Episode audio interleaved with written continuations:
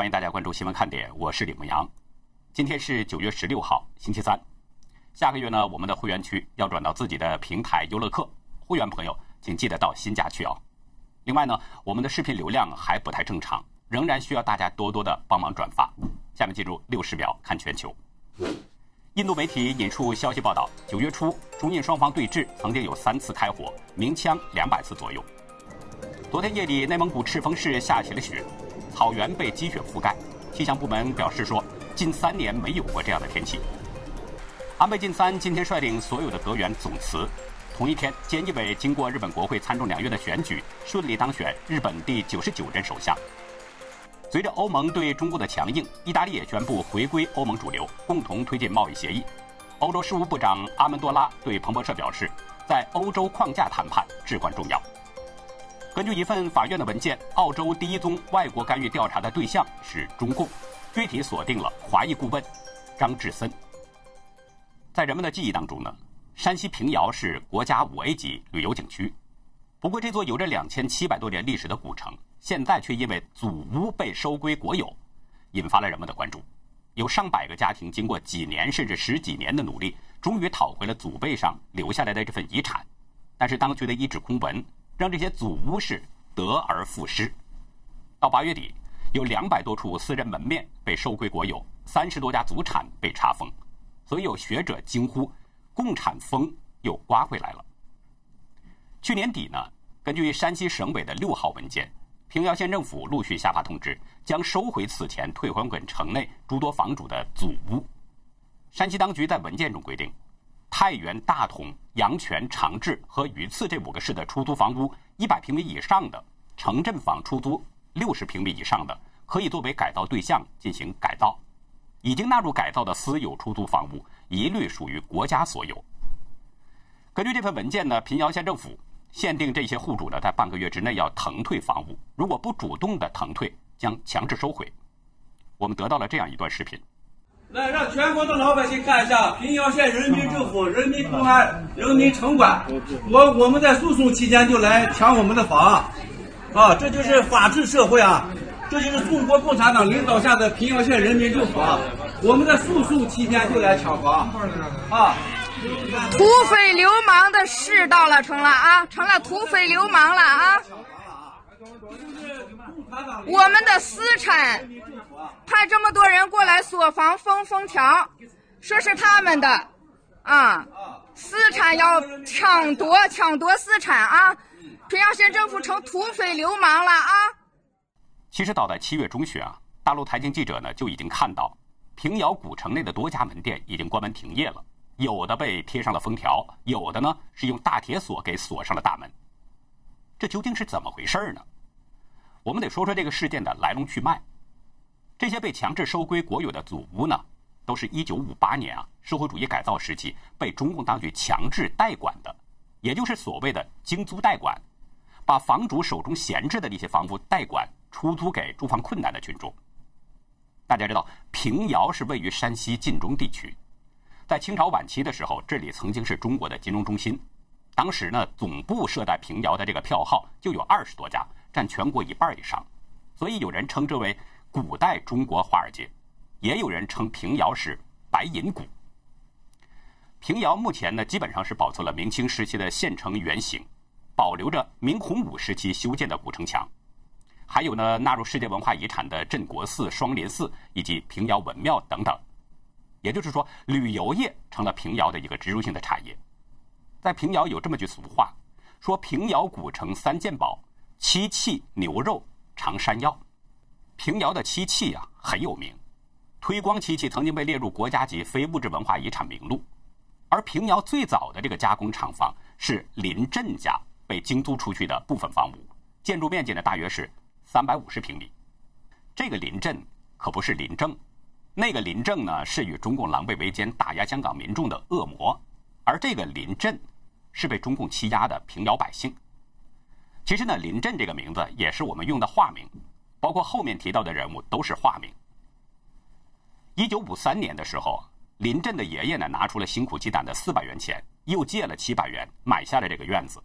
当时只有七间南房，不过连同院子等在内呢，总体面积并不小，差不多有一千平方米。可是，一家人只安心住了五年。到了一九五八年，中共对城市私有房屋要进行社会主义改造，说是呢要统一租赁、统一分配使用和修缮维护，然后给房主合理的回报。但一九六六年，大家知道文革开始了，这个时候给私房主的定租停了。随后，所有精租房都被中共接管了。其实呢，中共当局对私有房屋进行所谓的社会主义改造，这个政令就是违宪的。因为一九五四年的时候，中共在宪法当中已经明文规定保护公民的私有财产。林震的奶奶曾经提出要收回房屋，不过很快就被人在当时给贴了大字报。说他呢是右倾要去批斗，那这一折腾，没人再敢去提这个收房子的事儿。林震的爷爷为此呢是大病了一场，第二年含恨离世了。林震说，爷爷到去世的时候都还记着这个房子的事儿，老人家折腾了一辈子买下的院子，到死甚至都不算自己的。大陆财经网的文章表示，上世纪八十年代呢，中共当局开始落实了私房政策，中共承认。在私房精租这个过程当中，遗留下了一些问题，这些遗留问题要进行纠正，不符合规定、错改的房屋应给予纠正。一九八五年之后，很多城市呢陆续把这些精租房还给了原房主，不过平遥百姓始终没有看到当局的相关文件。一九九四年，城里有人听说了当局这个文件的事儿，这才得知精租房也许呢可以返还。于是要去政府讨个说法。当时啊，平遥县政府还专门成立了私房办公室。直到一九九八年，有一个在外地工作的人看到了一九八六年的这份文件，于是回到了平遥，团结其他房主向当局申请返还。私房办公室的人说呢，林振家是符合文件第八条的内容，可以申请。但是申请之后一直没有回音。林振说他的父亲。一个月要跑五六次，但是每次对方都说在研究，要等。结果林震的父亲在一九九九年去世，也没有等到拿回租屋。随后林震兄弟俩隔三差五也跑去问，终于在二零一二年得到通知，他家的精租房可以返还了。但是呢，曾经在精租房内居住的那六户人家拖欠了近两万元的房租，当局说如果不能补上，房子就不能返还。没办法。林振兄弟呢，替那些租户补缴了房租，但这还不算完，当局对精租房采取了货币置换的方式，按照返还的面积，对照不同的价格，缴纳一笔置换款。就是说，林振家的房子被精租很多年之后，欠的这个房租不但不给，反而还要付钱才能拿回自己的房子。财新记者从多位房主口中证实了林振这个说法真实不虚。在台新记者看到的货币置换产权价格一览表中，按照房屋的不同类型，每平米的置换价格是从一百三十元到四百元不等。林振的当时是按照每平米二百八十元，共计有九万八千多元换回了祖宅。当局说呢，这笔钱啊是自愿支持古城建设，所以不给开任何的收据。至此，林振一家其实已经花去了近十二万块钱。但是你想要回祖屋，还有一个关，就是那些不愿意腾房的租户。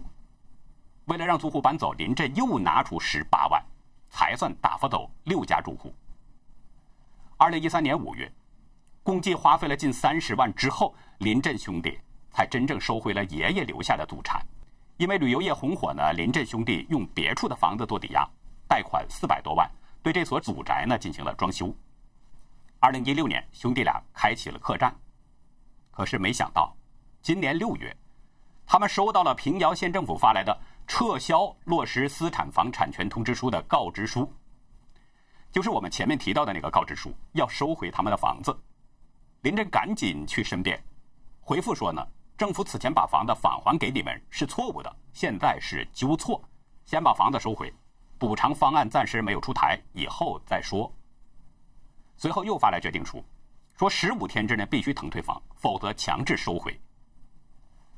另一位客栈业主赵斌，与林震的遭遇是一样的，被锁门的当天他并不在家，家里人说前来锁门的是当地的公安和城管。与其他房主不同的是呢，周丽红的祖上曾经被定性是地主。他在今年一月十二号收到了当局的告知书，其中第九条规定，地主富农资本家出租房屋已经实行无起点改造的，不再变动。周立红当然不服，这个决定太不合理，所以目前还没有腾退房屋。但是他上网查询发现，自家的房产证已经被注销了。走访当中，财经记者发现，这些此前被中共精租的房屋。大多是属于当时城内经济状况比较好的，或者呢是有一些社会地位的家庭，也就是说，这些房屋的价值可能会更高。有房主介绍，此前呢城区内有一处小院，之前卖出了近两千万元的价格，手里还拿着早年房契以及政府退还文件的人们就在质问：我自己的房子为什么又不是我的了呢？一位叫张顺荣的晋中居民对美国之音表示。平遥的事儿并不意外，地方政府除了抢房还抢地，什么手续也没有。他抱怨，这就是制度的问题。另一位当地居民吴兵认为，平遥是旅游大县，当局盯上了百姓的最后一块蛋糕，把他们收回来，割最后一茬韭菜。对华援助协会在新闻稿中表示，平遥祖屋纳入改造变为国有的模式，已经表明。中共近四十年的产权与经营权上改革探索的遗存正在被剿灭，中共正在复归彻底的产权与经营权国有的这种集权统治模式。说白了，大规模将资产收为国有，就是中共刮起的一股共产风。所以我们不能不怀疑，如果平遥超过一百平米的祖宅都可以被随意拿走，那么北京、上海、广州、深圳。包括香港的那些私人财产，会不会也被中共共产呢？大家知道，中共是不讲法治的，他对社会财富从来都是虎视眈眈的。什么时候放手，什么时候掠夺，中共他有着自己精准的政治计算和全盘计划。其实平遥的事儿真的并不孤单，全国各地都有强占民众房屋、强占民众土地的这样事情发生。这种无法无天的胡作非为，就是中共的一个流氓本质的具体体现，邪恶至极。时事评论员兰树表示，中共当初以打土豪分田地的名义，欺骗了许多淳朴的百姓，跟着他们抢夺地主资本家的资产，而那些所谓的地主资本家大多都是勤劳的普通人，他们靠着辛勤劳动累积下的产业，结果被中共无偿霸占了。而现在，国内外形势急剧变化，中共又到了危急关头，他要拼死挣扎。兰树指出，经济紧张已经危及到了中共政权，为了续命。中共一定会想尽办法盘剥老百姓的资产，以达到续命的目的。可能用不了多久，人们就会看到一股更强烈的共产风在中国刮起。今天呢一到公司啊，就看到有一位网友发来的邮件。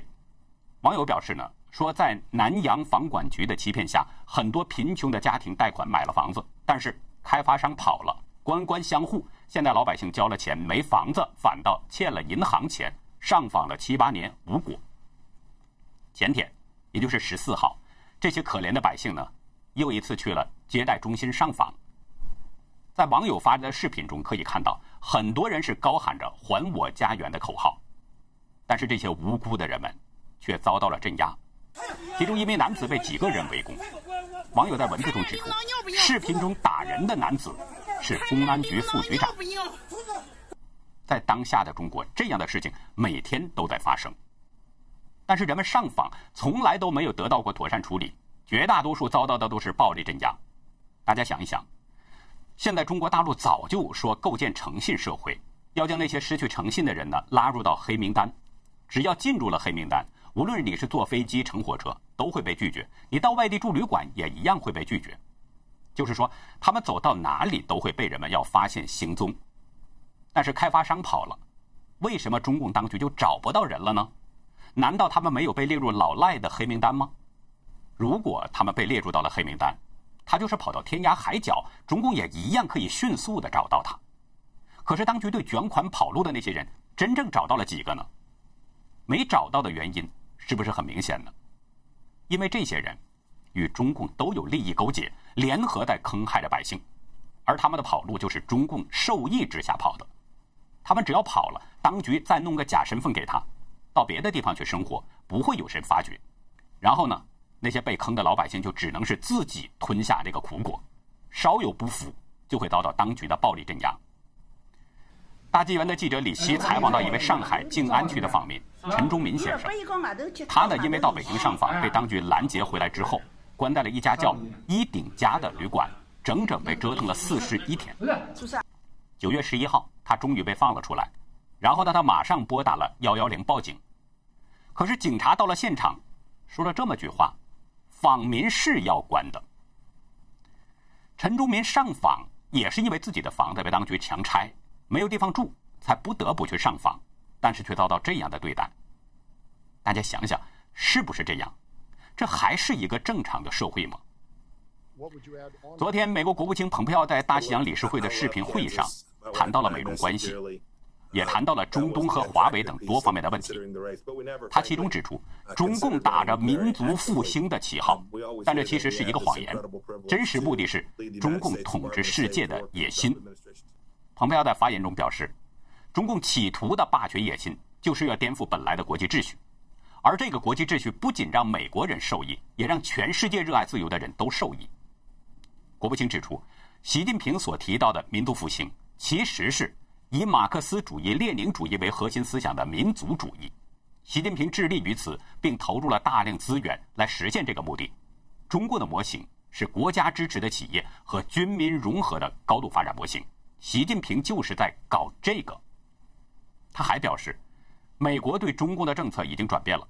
七零年代的那个对华政策，在那个时候是有意义的，现在对于美国的国家安全来说已经没有意义了。他说，这不仅仅是一个安全的问题，而是美国经济增长方式以及如何保持就业、财富和繁荣的问题。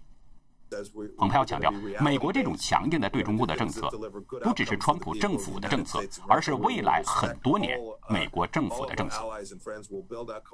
蓬佩奥的这番话，已经完全证明了，美国是真正的看穿了中共，看清了中共的本质和他的野心。大家还记得吗？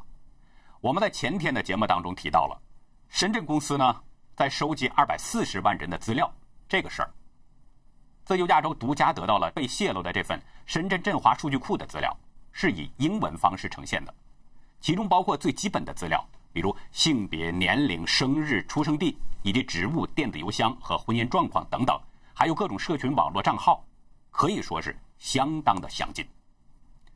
根据相关报道呢，澳洲总理莫里森、印度总理莫迪，还有英国首相约翰逊等这些政客的资料都被收录其中。甚至还包括了加拿大总理特鲁多的十一岁的女儿。另外，在梳理中发现，其中至少还包括着两千九百名台湾人士，像前总统马英九、亲民党主席宋楚瑜、台湾外交部长吴钊燮、台积电董事长张忠谋的夫人张淑芬、国安局副局长胡慕元，还有前总统李登辉的孙女李坤仪，以及前国安局长杨国强等等，都在这个资料库当中。此外，还有。《每日电讯报》举例指出，资料库内的军火商英国航天系统的主席罗杰·卡尔，他的个人背景介绍与英国航天系统网站对他的介绍是一模一样。这就显示出，振华数据是通过了英国航天系统的网站下载了这些数据。英国保守党议员希利认为，振华数据收集这些资料呢，是为了帮助中共寻找每个人的弱点。澳洲广播公司更引述一名看过这个资料库的情况的人员形容，这个资料库是2016年剑桥分析事件的加强版。BBC 表示，当年呢有一家名叫剑桥分析的英国公司，被指是通过收集和分析脸书上的个别用户的数据，影响了2016年的英国脱欧公投以及当年举行的美国总统大选。另外，大家想一想。中共连特鲁多十一岁的女儿的资料都要收集，他究竟要干什么呢？这不令人心生恐惧吗？明朝重臣洪承畴战败之后呢，被俘虏了，有不少人当时是劝他投降，他都是要求一死了之，拒不投降。后来呢，范文成去了，在两个人的交谈当中，房梁上掉下了一点灰尘，就飘落在这个洪承畴的衣服上，洪承畴下意识的胆怯的这个灰尘。这一幕被范文成看在了眼里。他知道，一个连衣服都很爱惜的人，当然会更爱惜生命。找到了洪承畴的弱点，有的放矢，最终劝降了他。而中共掌握这些人的数据资料，他是不是也要对这些人下手呢？想想这个后果，真的是很可怕的。尤其是对近三千名台湾人的数据被中共掌握，很容易让人联想到中共对台湾的渗透以及现代的武力威胁。台湾民主实验室执行长吴明轩指出，这是这几年很重要的一个证据。这些可能是中共在利用的各个不同层面信息作战的整合，是一个直接的证据。我们知道，中共从来都没有放弃对台湾的野心，这已经是尽人皆知的事情了。但是中共呢，他是不会得逞的。台湾经济部长王美花今天表示，美国副国务卿克拉奇访台的相关行程由外交部统一说明，细节确定后会向外界报告。王美花的这个说法。等于是间接证实了克拉奇访问台湾的真实性。外界一直在传，克拉奇访问台湾的时间呢，就是在十七号到十九号，也就是这个周四到周六。这就是美国力挺台湾的又一个真实的例证。美国高层交往是在向中共传递力挺的信息，但是对于中共呢，仍然要做一个最坏的打算。有四名知情人向路透社透露。美国计划对台湾呢要出售七项主要的武器系统，包括水雷、巡航导弹和无人机等等，让台湾像个刺猬一样的难攻打。中央社表示，美国一次性对台湾出售七项武器，这与以往分散出售是明显不同的，可以说这是相当罕见的。消息人士指出，蓬佩奥呢是准备在本周向川普做简报，我不知道大家是不是有过这样的经历。我呢，曾经亲眼看到过这样的一幕：有这样的一条大马路，有一只刺猬呢，是准备从这边爬到马路的另一边。正在马路中间爬行的时候，远处跑过来一只狗，然后刺猬马上就蜷缩成了一团，每一根刺都显得很锋利。这个狗呢，就站在刺猬的旁边，用鼻子不停地嗅，就是不敢下嘴。美国把台湾要打造成刺猬，中共还可以下嘴吗？美国人的这种说法，是不是在把中共比作狗呢？说到武器的问题呢，我们在会员区要谈一谈中共的造假欺骗，其中呢会提到中共用假视频欺骗国际社会的丑闻。欢迎大家到会员区去了解更多内容。其实呢，中共心里啊，他也很清楚，武统台湾只不过就是吓唬吓唬，不可能实现。不信大家可以看看华春莹的推文，大家还记得吗？中共前不久抓捕了十二名涉嫌非法越境的香港反送中人士，目前正关押在深圳的盐田看守所。本月十二号，美国国务院的发言人奥特加斯在推文中表示，中共逮捕十二名香港人，这是香港人权恶化的可悲例证。就在奥特加斯发推的第二天，十三号，华春莹在推文中进行了回击。他在推文中这么写的：“认真的吗？事实核查。”那十二人是因在海上非法越境被逮捕，他们不是民主活动人士，他们企图把香港从中国分裂出去。表面看这个推文好像没什么毛病，但是网友们发现了问题。华春莹实际上是承认了台湾是一个独立的国家。网友这么质问的：他们打算要去哪里？台湾？现在台湾不是中国的一部分吗？我还是很困惑，一个中国。他们越过了哪个边界？台湾不属于中国吗？如果香港是中国的一部分，人们穿越香港进入台湾，人们是分裂者吗？他们只是去台湾，但是为什么香港和中国分开？还是台湾实际上不被视为中国的一部分？有一个网友呢就很有意思了，他说：“感谢您告诉我们，台湾不是中国。”也有大陆的网友崩溃了。说香港和台湾之间有边界吗？我真的很震惊。长期以来，我全心全意的相信台湾是中国的一部分。您是否打算将台湾与中国分开？简直不敢相信中共的发言人会说像分裂主义者那样的话。还有一位大陆的朋友说，他们是香港人，他们违反香港法律，因此即使他们被发现非法越境，也应该在香港接受审判。其实呢，华春莹是不可能，也不敢承认台湾独立，但是在他的推文当中，的确就暗含着这样的一层意思。我就想知道，华春莹被打脸，他心里会是什么感觉呢？那好，以上就是今天节目的内容。如果您喜欢新闻看点，请别忘记点赞、订阅，并且分享给您的亲人和朋友。感谢您的收看，再会。